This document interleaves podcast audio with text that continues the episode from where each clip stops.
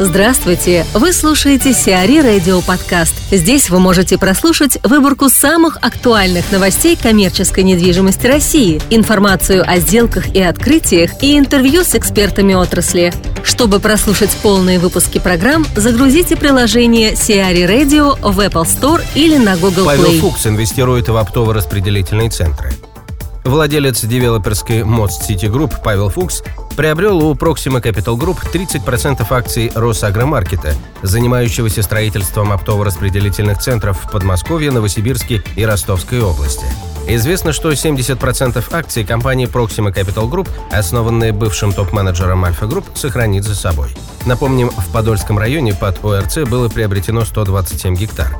Сдача объекта в эксплуатацию запланирована на 2017 год. Завершить строительство ОРЦ в Ростовской области, разместившегося на участке в 223 гектара в 5 километрах от аэропорта, планируется в 2017 году. А новосибирский проект должен быть реализован уже к 2016 году.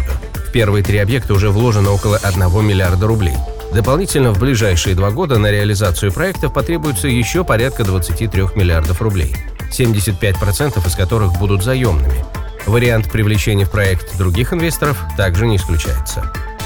Марина Великорецкая, генеральный директор Сперри Ван Несс, о важности обучения сотрудников на рынке управления недвижимостью. Конечно, в наш век, э, который быстро меняющий век профессионального развития персонала, проявляет особое значение и становится неотъемлемым условием успешных функционирования любых организаций.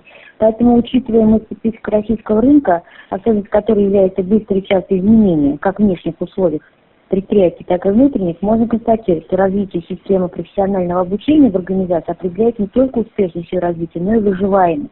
Поэтому сейчас, конечно, стали многие компании обращать внимание на э, профессиональное обучение своего персонала. Можно взять опыт западных компаний, потому что э, инвестиция одного доллара, который они вкладывают для образования своего персонала, это дает, приносит доход от 3 до 8 долларов те курсы, которые у нас есть на сегодняшний день, они, конечно, не совсем отвечают э, тем требованиям рынка, которые, в общем-то, у нас есть.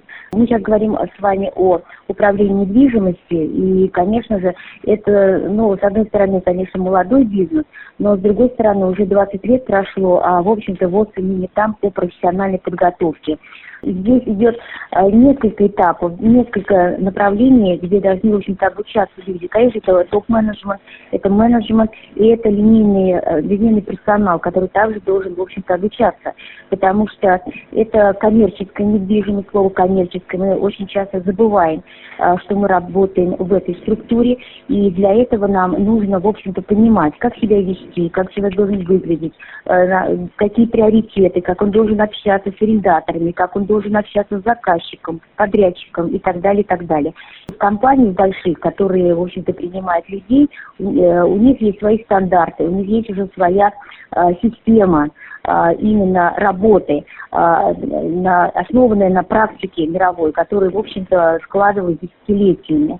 И с этой точки зрения, конечно, в этой компании люди сразу получают те ключи, которые они должны иметь для, в общем-то, выполнения качественной работы потому что, в общем-то, это все соединено. Репутация компании, имидж компании, качество компании и, в общем-то, люди, которые там работают. Главный капитал, конечно, компании – это люди. 90% успеха компании – это его э, ресурс.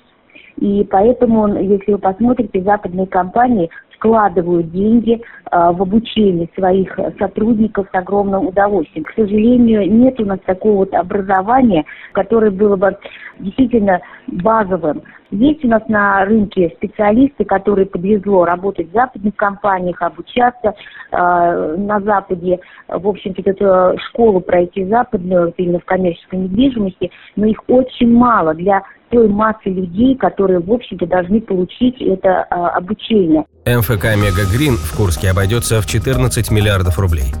Корпорация Green планирует до конца 2016 года запустить в Курске МФК Мега Грин. Объем инвестиций компании в многофункциональный комплекс площадью 230 тысяч квадратных метров составит около 14 миллиардов рублей.